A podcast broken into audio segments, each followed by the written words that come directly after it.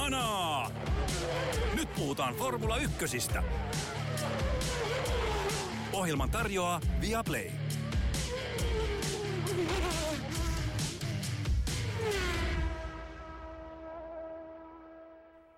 On maanantai ja uusi viikko alkaa. Kuuntelet Hanaa F1-podcastia. Minä olen sen toinen juontaja, Joonas Kuisma.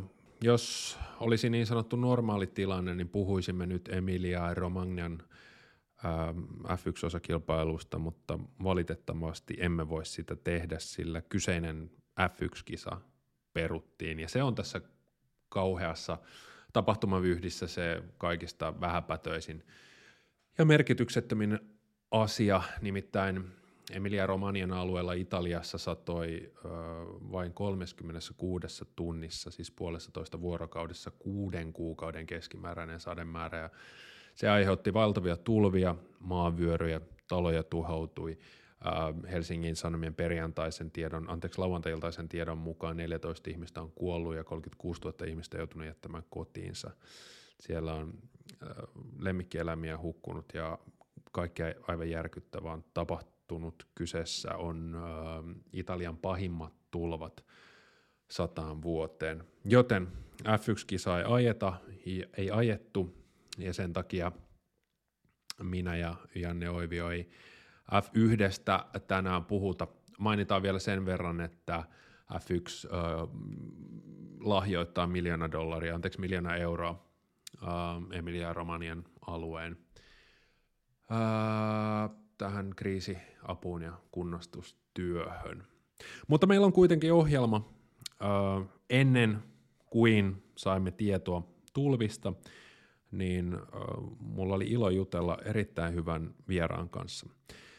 Hana F1-podcastin vieraana on Viaplayn asiantuntija äh, Toni Villander, joka kertoo haastattelussa muun muassa siitä, että omat ajohanskat saattaa olla menossa naulaan Vilander kertoo myös, mitä hänen ystäv- hyvälle ystävälleen Kimi Räikköselle kuuluu ja millainen karttinginsa Räikkösestä on Robin pojalleen sukeutunut.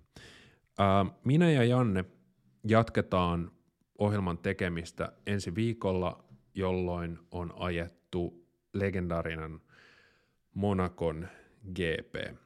Ää, toivottavasti kuulemme siis silloin mukavammissa merkeissä, mutta nyt pidemmittä puhetta ole hyvä Toni Villander.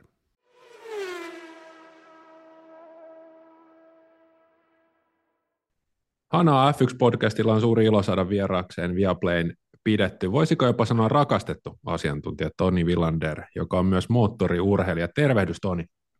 Tervehdys, tervehdys. Aika kovalla terminologialla otit sisään. Joo, ei kato, meillä ei yhtään, meillä pistetään hanaa, meillä ei niin kuin yhtään himmailla ja Se on oikein. Se on oikein. Mitäs tota miehelle kuuluu? No kiitos, kuuluu ihan hyvää, että varmaan olet saanut osiltaan huomata, että vaikka täällä kotipuolessa on, niin ehkä on vähän kiirettäkin hetkittäin, että vähän siirrettykin tätä meidän tällaista huomata, a- audiovisuaalista palaveria, että toi, toi, toi.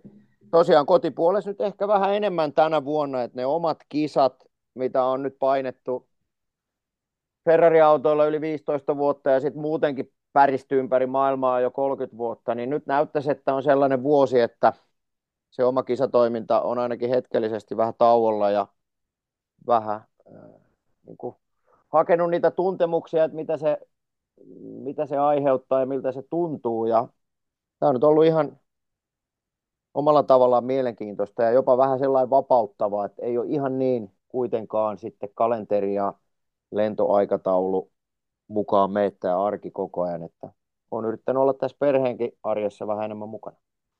Niin kerro, kun sä oot ajanut GT-autoilla ja noita kestävyyskisoja, oot ehkä Suomen mediassa, tai ei ehkä, vaan olet Suomen mediassa mennyt silleen tutka alla, niin millaista toi sun oma urheiluura on nämä viimeiset 15 vuotta ollut? No se on ollut aika hienoa siitä, että just mun ei ole sitä mediavelvoitetta ollut hirveästi, eli mä oon niin ollut Ferrarin GT-autopuolella, eli GT-autot tarkoittaa, että se on hyvin pitkälti Ferrarin katuauton näköinen eh, kilpuri, mikä on sitten tietysti rakennettu ihan eri lailla ja, ja täysin niin kuin kilpakäyttöön, mutta viimeisimmät mallit on just aina peilaa siihen, että mitä tuotannossakin on, että Ferrari 488 tai nyt uusin auto on se 296 GT3, niin niillä on aina sitten kisailtu ja hienoa on ollut se, että, että kisa-auto on aina ollut viimeisen päälle, että tavallaan ihan suoraan se Ferrarin tehdas auto tai epäsuorasti liittyen aina sarjan sääntöihin vähän, että aina ei ole ihan sallittua tämmöinen tehdastiimi-termi siinä, mutta ei ole tarvinnut miettiä se oma, oma kuntoilupuoli, että on tarpeeksi hyvässä iskussa niihin kisoihin ja tietysti, että sitä nopeutta on sitä aikaa jossain kilpailussa, niin, niin tota, siinä mielessä tilanne on ollut hieno ja aika legendaarisia tallikavereitakin on, on ollut, että Fisikellan kanssa jakanut tosiaan sen kisa-auton ja John Alesin kanssa muun muassa Antonio Giovinazzi, joka Formula 1 just poistui vähän aikaa sitten, niin Kamui Kobayashi, joka sit oli aikaisemmin formuloissa ja sitten sen meidän GT-autokauden jälkeen meni takaisin vähäksi aikaa Formula 1, niin tällaisia tota, ystävyyssuhteita on sitten myös syntynyt, että et tosiaan tallikaveruus GT-autoissa on vähän eri lailla, että pitkät kilpailut, niin, niin, niin tosiaan varikkopysähdyksen yhteydessä vaihdetaan kuljettajaa ja, ja se on myös vähän erilaista formuloihin verrattuna, että siinä ei ehkä ihan niin itsekkäästi sitä autoa säädetä ja muutenkaan touhuta kuin Formula 1, vaan se on enemmän ehkä semmoista tiimipeliä, se mikä, mitä mä oon, mä oon niin touhunnut, että pienemmoista semmoista kompromissien tekemistäkin väliin. Joo. No mun kuuntelijat varmasti tietää parhaiten että sille Maansin tota 24 tunnin ajat, jossa te Fisikellan kanssa käsittääkseni voititte luokkainen pari kertaa 2010-luvulla. Kerro vähän, että millaista, mitä vaatimuksia 24 tunnin kilpailu vaatii kuljettajalta? Se on aika rankka veto kyllä, että se menee tietyllä lailla ja joka osa-alueella se menee ihan yli, että unta et saa juuri ollenkaan ja se 24 tuntiakin on vähän hämää, hämäävä termi, koska lauantai-päivähän alkaa jo aamulla tyyliin kasilta tai ysiltä on warmappi, 20 tai 30 minuutin tämmöinen lämmitysajo, ja sitten se itse kisa lähtee vasta iltapäivällä ja siitä lähtee se 24 tunnin tykitys sitten, että kyllähän se univaje on niin kuin, melkein niin kuin kahden vuorokauden ajalta lähestulkoon ja, ja tosiaan paikat on, on tosi kipeä ja sitten kyllä siellä henkisellä puolellakin niin se keskittyminen ja ö, vaatii aika paljon ajovuorojen välissä, niin ei sitä oikein saa sitä semmoista kovaa adrenaliinitasoa, niin ei sitä saa nopeasti laskettua ja just sitä kautta sit nukkuminen on, on vaikeaa ja siihen aikaan niin testattiin aika paljon, olin osana niin sit Ferrarin sitä niin sanottua ykköstiimiä, niin rengastesti ajettiin ja myös sitä kalustoa ajettiin aika paljon. Ja valmistauduttiin just tähän Lemansiin, että se on melkein aina semmoinen puolesta vuodesta vuoteen projekti. Ja itse oli aika hyvällä tasolla, koska niitä kilometrejä autolla oli, oli aina siinä Lemansin kohdalla jo niin aika paljon, niin myös tämmöinen varmuustaso ja suoritustaso niin oli aika huipussaan, että hienoja, hienoja hetkiä. Ja tietysti Le Mansista kun puhutaan, niin jotenkin mä aina nousee sit myös pintaan se, että voittoja tuli kaksi ja se oli aivan huippujuttu, mutta kaksi myös menetettiin, että yhden kerran niin johdettiin kierroksella ja kierros on tosi pitkä, eli se on yli neljä minuuttia, oli siihen aikaan GT-autoilla, eli meillä oli niin neljän minuutin kärki, kun sitten tuli tekninen vika autoon ja, ja päästiin maaliin, mutta kyyti loppu niin, että, että sitten vastustajat pääsi ohi. Ja toisen kerran sitten kans johtoasemasta niin vitos- ja kutosvaihteen öö, niin näihin rattaisiin tai niihin vaihteisiin niin tuli ongelma ja, ja sitten tota, vaihdelaatikko lakkas toimimasta, niin ne on myös kirpassu aika paljon, koska just tämä, että sitä työtä tehdään siihen tosi paljon, se valmistautuminen on kovaa ja on siinä kova semmoinen lataus myös, että aika hassu yksityiskohta on se, että jos mä nyt heitä hatusta, että olisinko mä ajanut vaikka 12 Lemansia, niin mä oon jostain syystä tyyliin startannut varmaan kymmeneen.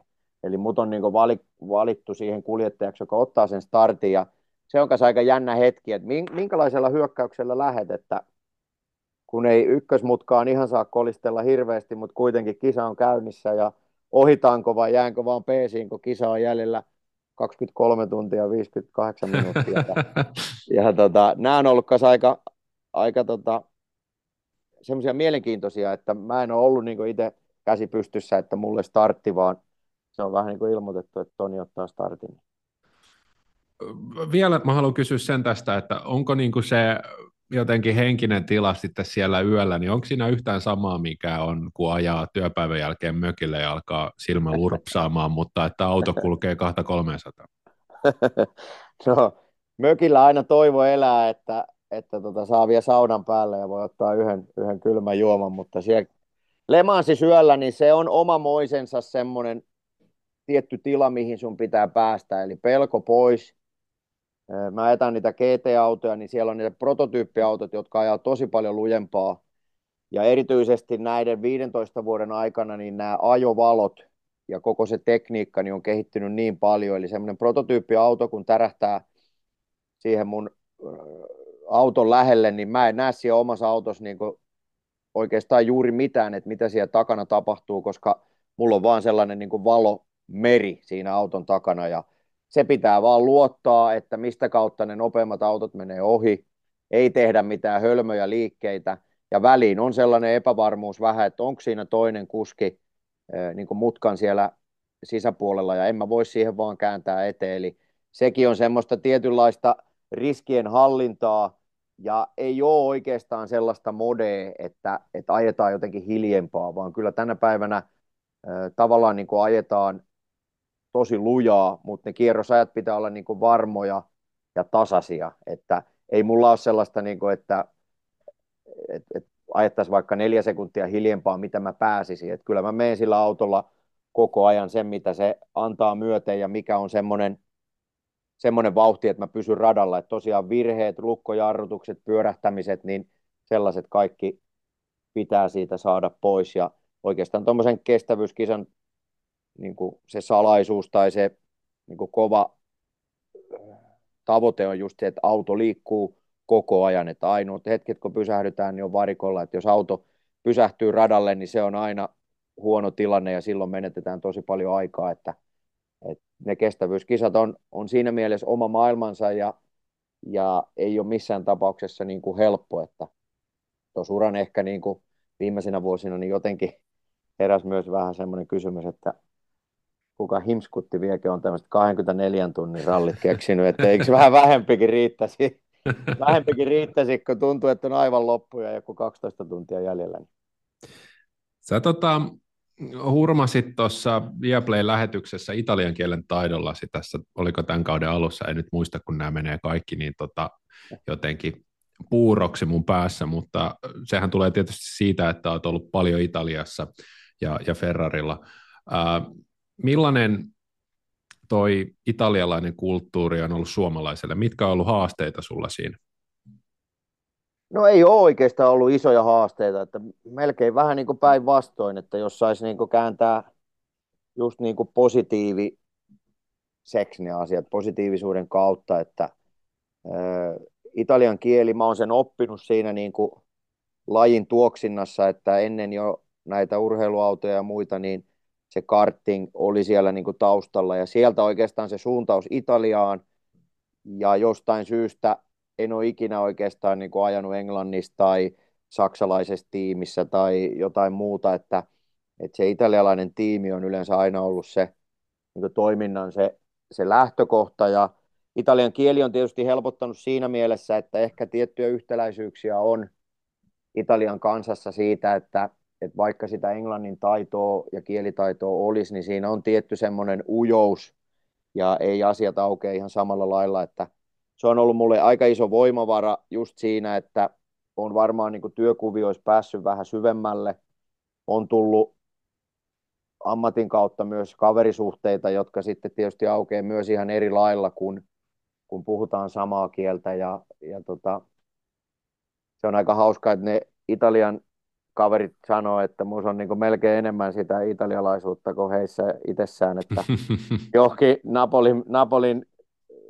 kuuma hermoseen, niin mua väliin on, on verrattu, että ja tietysti yksi on, niin mun mielestä Italia on niin ruokailun suhteen on niin maailman paras maa. Joo, että, jo. että siellä on, on ne jotenkin ne maut, elämykset ja ruokalajit ja tyylit ja, ja sitten jotenkin vielä ehkä siitä ravintola kulttuurista, vaikka sekin on hienoa, mutta se on kaikista hienoin, kun pääsee johonkin sellaiseen, että se on vähän niin kuin se aito italialainen kotiruoka ja siellä on se perinne, miten on tehty jossain perheessä vaikka 50 vuotta jollain reseptillä ja muilla, niin siellä on ollut, ollut niitä parhaita, parhaita fiiliksiä, että yhdessäkin perheessä niin asuin niin kuin kolme vuotta, että se perheen isäntä oli niin kuin mun se auton, kisa-auton pää niin kuin mekaanikko ja, ja tota, tavallaan niin kuin yhteen loppuun lähi ja lopulta niin kuin semmoinen kolmen vuoden taival siinä oli. Että. Joo. Tota, toi, mä oon ihailu jotenkin tässä jo useamman vuoden ajan tätä Viaplayn aiemmin Maikkarin F1-tiimiä, koska mun mielestä roolitus toimii niin hienosti, että Juuselan Niki on siinä semmoinen Duracell-pupu ja moottori, Oikarisen Ossi taas on sellainen pedantti asiamies, Mervi tuosta glamouria sieltä varikkosuoralta, ja sulle on jäänyt jotenkin sellainen, sä saat olla mun mielestä aika rennosti, mutta asiantuntevasti siinä mukana. Kerro vähän teidän tuosta yhteistyöstä ja sun roolista siinä. No se on kyllä ihan totta, mitä sanoit, että vielä niin lisäisi, että saan olla aika lailla niin oma, oma itseni, että ei ole, ei ole tarvinnut hirveästi niin kuin, totta kai te, tehdään vähän niin kuin valmisteluja ja käydään lähetyksiä läpi ja, ja vähän sitä päivän sisältöä ja teemaa, mutta väliin mulla ei oikein niin kuin se keskittyminen niihin esijuttuihin sillä niin kuin riitä, että kun ollaan on-site paikan päällä, niin Mervi on aika hyvin kyllä kartalla, että, että missä kohtaa niin kuin mua pitää ohjeistaa. Erityisesti nämä juontojen kestot, että ne, ne tahtoo yleensä mulla vähän venähtää niin pitkäksi. Ja sitten taas ne seuraavat ohjelmanumerot ja osiot sieltä on vähän pulassa, niin öö, ei ole oikein sellaista, niin kuin, ei me hirveästi niin kuin, treenata, eikä ole hirveästi semmoista sisältöä, mikä olisi ihan loppuun asti käyty läpi ennakko. Et harvoin tulee sellainen kysymys, niin kuin mulle esimerkiksi, että jäisin ihan sanattomaksi, että kyllä mulla on niin kuin sitä näkemystä ja jonkunmoista kommenttia on vähän niin kuin joka aiheeseen, että se, että osuuko se aina ihan kohdilleen, niin siitä en tiedä, mutta, mutta tota, aika on mennyt nopeeta, että nyt tämä on yhdeksäs vuosi, joko on siinä tuotannossa niin kuin mukana ja ja se on ollut kyllä hieno aika, että on sellainen tietynlainen formula-fani, että jos jostain syystä en tulevaisuudessa olisi formulatuotannoissa mukana, niin kyllä, kyllä se, niin se herätyskello kaukokisoissa niin laitetaan sen formula-aikataulun mukaan ja, ja sitten Euroopan viikonloputkin, niin kyllä ne sen aika-ajojen ja treenien ja sitten sen kisan mukaan niin laitetaan, että hassua on tämä maailma myös siitä, että ennen näitä formula-mahdollisuuksia, niin en mä olisi tai en tiennyt, että onko musta tällaiseen työhön tai pääsenkö ikinä tällaiseen juttuun. Ja sitten kun se paikka avautui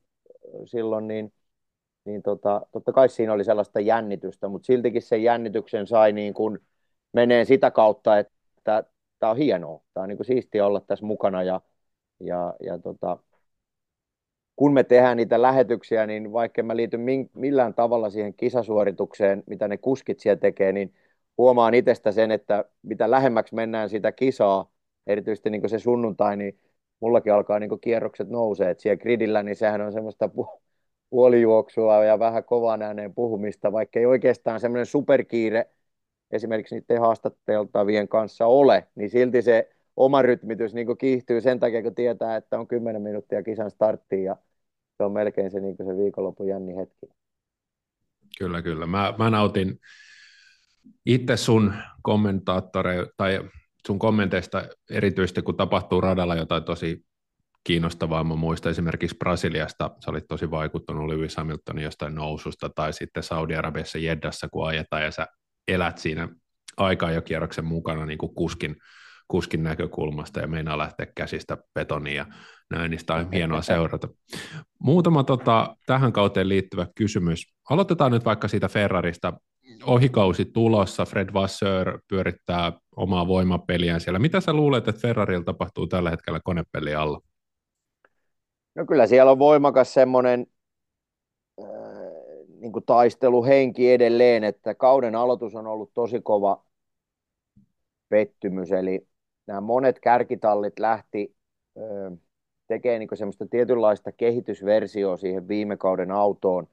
Ja edelleen niin luotettiin siihen omaan konseptiin, eli Red Bull sai aika rauhassa olla niin Mercedeksen ja Ferrarin toimesta sen oman auton suunnittelun kanssa, että Mercedes pysyi semmoisessa kapeissa ponttooneissa ja kaikkia muitakin teknisiä ja aerodynaamisia ratkaisuja. Ferrari vähän samanlainen, että auto hyvin pitkälti näyttää ulkoisesta, ulkoisesti 22 vuoden autolta. Keulan siinä jousituksessa niin jotain, jotain tukivarsia ja hiilikuituosia menee vähän eri kulmassa ja eri lailla, mutta päällisin puoli niin kuin sama auto, mutta se, että meno on niin kuin sakannut aika paljon siitä sellaisesta, että, että todellisuudessa taisteltaisiin osakilpailun voitosta ja ehkä tästä niin kuin se käänteinen kysymys tai niin kuin pohdinta on se, että miten hemmetin kova niin kuin tekninen etumatka on sitten taas niin kuin Red Bullilla. Eli tämähän on se, mikä on kaikki muut laittanut vaikeuksiin ja, ja esimerkiksi niin kuin Ferrarilta taas niin kuin vaihdeltu avainhenkilöitä niin auton suunnitteluun, projektipäällikköihin ja nyt täksi kaudeksi myös tallipäällikkö, niin nämä ei ole hyviä, hyviä muutoksia niin kuin aika janallisesti, että siinä on aina se siirtymävaihe, kun avainrooliin tulee uusi henkilö, mit, mitkä on hänen ne toiminta- ja työtavat. Ja et, et Ferrarin sitten siellä teknisellä puolella, että mä oon jotenkin vakuuttunut, Ossihan mua koko ajan vähän lyö alas siitä, että joo, hmm. ei se ole niin yksinkertaista, mutta mä oon jotenkin tosi vakuuttunut siitä, että kaikki pyörii tämän niin kuin maa-efekti autokonseptin ympärillä ja se ajokorkeus. Eli jossain kohtaa ne autot pomppi, kun viime mm. kautta lähdetään muisteleen. Sitten FIA teki tällaisen korotus, ei ollut marginaalinen eikä Euriborin korotus, vaan oli auton, auton maavaran korotus. Ja tämä oli oikeastaan se hetki, kun Ferrarilla alkoi se kyyti niin kuin loppuun. Ja sitten kun FIA otti niin kuin tarkkailuun tänne, että ne autot ei saanut pomppia enää tietyllä tavalla, ja, ja silloin ne tallit, jotka, joilla oli tätä efektiä, auton sitä liikkumista liikaa, niin ne he joutu koko ajan nostamaan tätä ajokorkeutta radan pinnasta. Ja tämä maa-efekti toimii koko ajan heikommin, mitä korkeammalla se kisa-auto on. Ja nyt kun sä lähdet ajaan sitä varsinaista sitä osakilpailua, niin sullahan on täys pensalasti, painoa on tosi paljon autossa, niin pitää koko ajan pystyä kontrolloimaan edelleen sitä liikettä. FIA ei sitä nyt käsittääkseni enää niin, kuin, ö, niin tarkasti tutki, mutta talleilla on tietyt toleranssit, tietyt korkeudet, mitä se siitä radan pinnasta se auto saa olla, ja mitenkä ne esimerkiksi auton pohjan osat saa kulua kisan aikana. Eli sun pitää koko ajan jättää semmoinen turva marginaali siihen, että auto on sääntöjen mukainen, ja tässä tekee niin kuin Red Bull sen kauhean hyppäyksen eteenpäin. Eli heidän auto on muihin nähden niin kuin lähestulkoon ylivoimaisen nopea täydellä pensalastilla ja sitten siinä kisan puolivälissä. Ja sitten ehkä se ero vähän kutistuu, kun kaikilla on se kevyt auto, eli vähän sama painolasti kuin aika-ajossa. Eli siinä Red Bull-autokonseptissa on jotain, että se auton ajokorkeus myös silloin painavana pysyy siinä aika optimissa. Niin tämä on joku, joku semmoinen asia, mitä mä oon lukenut jostain vähän niin kuin artikkeleista, alan julkaisuista tai sitten vähän tämmöisestä niin kuin nettikirjoittelusta, missä spekuloidaan ja sitten kahvihuoneessa ennen lähetyksiä yrittänyt Ossi saada vähän innostua, niin enpä saa. ei, se, ei se on niin. No joo, mutta on siinä nyt paljon muutakin ja mä sanon, että Ossi. Nyt lopetan. Tämä mm. tota lisää tätä mun uskoa tähän stereotypian teidän tiimistä, mutta tota, otetaan kuskin näkökulmasta vielä pari juttua. Uh, Nick DeVries, Logan Sargent. Toinen tullut kokeneena kuskina, toinen aika vihreänä, uh, ja kummallakaan ei suju. Niin miten kuski, kun se hyppää kuninkuusluokkaan ja autot alkaa mennä seinään ja ei löydy kyytiä, niin millaisessa painekatilassa siinä ollaan ja voiko tehdä jotain?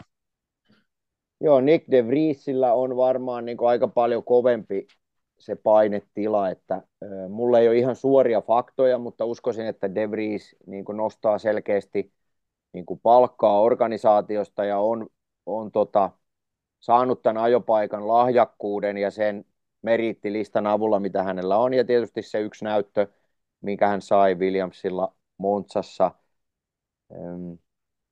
Tämä on hyvin niin kuin vaikea tilanne siitä johtuen, että varmasti niin kuin kuitenkin sanotaan, että suhteellisen nuori, että muistaakseni hän on noin 27-vuotias, niin suhteellisen nuori kuljettaja, niin ei varmasti ole siitäkin, etteikö hän yrittäisi. Ei varmasti ole siitäkin, että hän pelkäisi, vaan nyt se yrittäminen tulee vähän niin kuin väärällä tavalla, ja tässä on pelkotilana se efekti, että, että se yrittäminen, sitä tulee liikaa ja puuttuu se maltti ja keskittyminen herpaantuu sen takia, koska ei ole enää luottoa siihen omaan tekemiseen, vaan on, on jatkuvasti se semmoinen painetila siellä persuksessa ja se ö, suorittaminen ei joko siitä kisa-autosta johtuen tai hänen ajotyylistä johtuen tuu niin kuin luonnostaan ja se on kisakuskille vaikea tilanne. Eli jos sun pitää joka radalle aina lähe, vähän niin kuin lähteä nollista, hakeen sitä jarrutustyyliä, mutkaan kääntämistyyliä, auto yliohjaa, eli niin yliohjaa, että auton peräpäässä ei ole pitoa, et ole luottavainen sen suhteen, tai jos auto puskee ja ei tästä tule mitään, että esimerkiksi itse laskisin, että on sen tyylin kuljettaja, että mulla on aika isoja vaikeuksia, jos auto puskee tosi paljon. Eli silloin auton etupää on hyvin semmoinen kevyehkön tuntunen, ja et oikein ikinä tiedä, että mihkä, mihkä se auto niin lopulta menee. Sitten kun auton ajettavuus menee vähän enemmän niin neutraalimman suuntaiseksi, niin voi olla kuljettaja, joka ajaa molemmilla autotyypeillä hyvin samantyylisiä kierrosaikoja.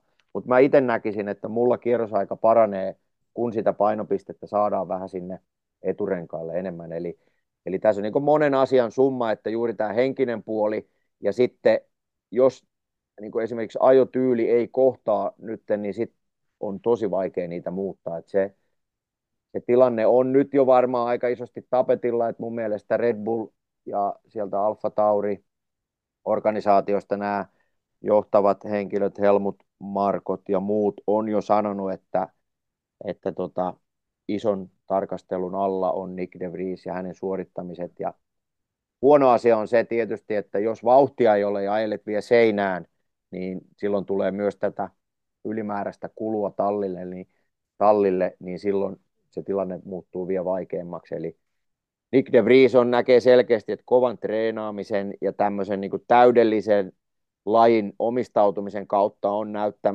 on niin kuin, tavoitteena näyttää kaikille se, että hän on niin kuin tyyliin maailman paras tai että hän kuuluu tähän Formula 1 kuskiporukkaan, mutta siinä on aina omat riskinsä myös, että laji on raaka siitä, saat mahdollisuuden, voit olla pihalla yllättävän nopeata, saat mahdollisuuden, pystyt käyttämään sen, niin voitkin ajaa yllättävän pitkän uran formuloissa, niin, niin siinä mielessä niin tämmöinen startti, eka kausi, niin se voi olla hyvin määräävä se, että kuinka pitkä Nick de Vriesin Formula 1-ura tulee sitten olemaan.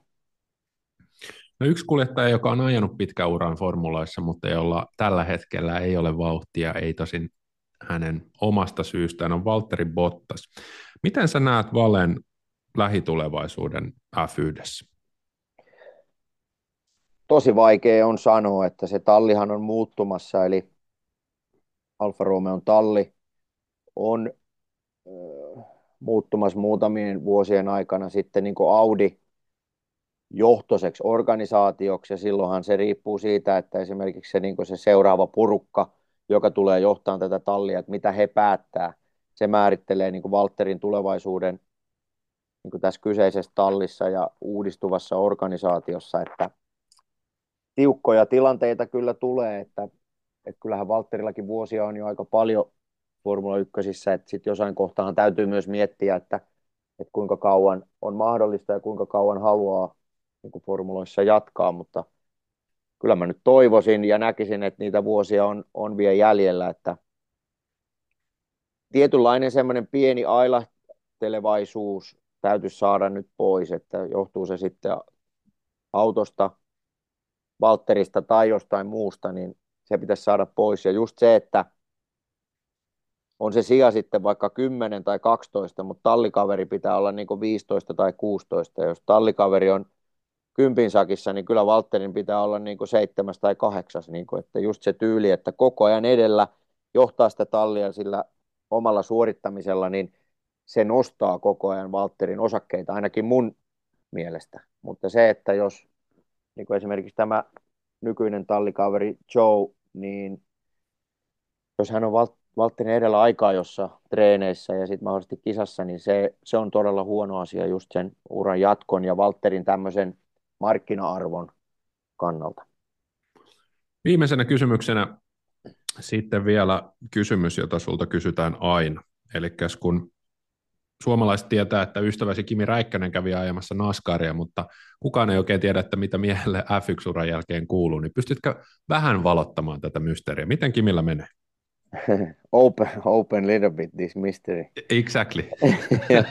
can, you, can you tell me? Can you tell me? Yeah, yes. Tota, mielestä Kimille kuuluu hyvää, että ei olla, siis päivittäin ei olla puhelin yhteydessä tai vaihdella kuulumisia tai miten on päivä mennyt, mutta yhteydenpidossa on semmoinen tasainen, tasainen tahti ja hyvin perhekeskeinen on, on Kimi kyllä, että toi, nyt on hienoa seurata tietysti tämä lasten harrastamista ja, ja Robin, on, Robin on hyvin innokas kartingmies ja, ja Kimi on siinä myös tällainen niin kuin määrätietoinen, mutta aika realistinen isäkautta niin kuin mekaanikko, että arki pyörii aika pitkälti, pitkälti just niin kuin perheen ja lasten ympärillä, että se on tietysti hieno, hieno nähdä ja tota, muutamia kertoja vuodessa sit nähdään, että viimeiset muutama kesä niin on käyty kimpas ajaan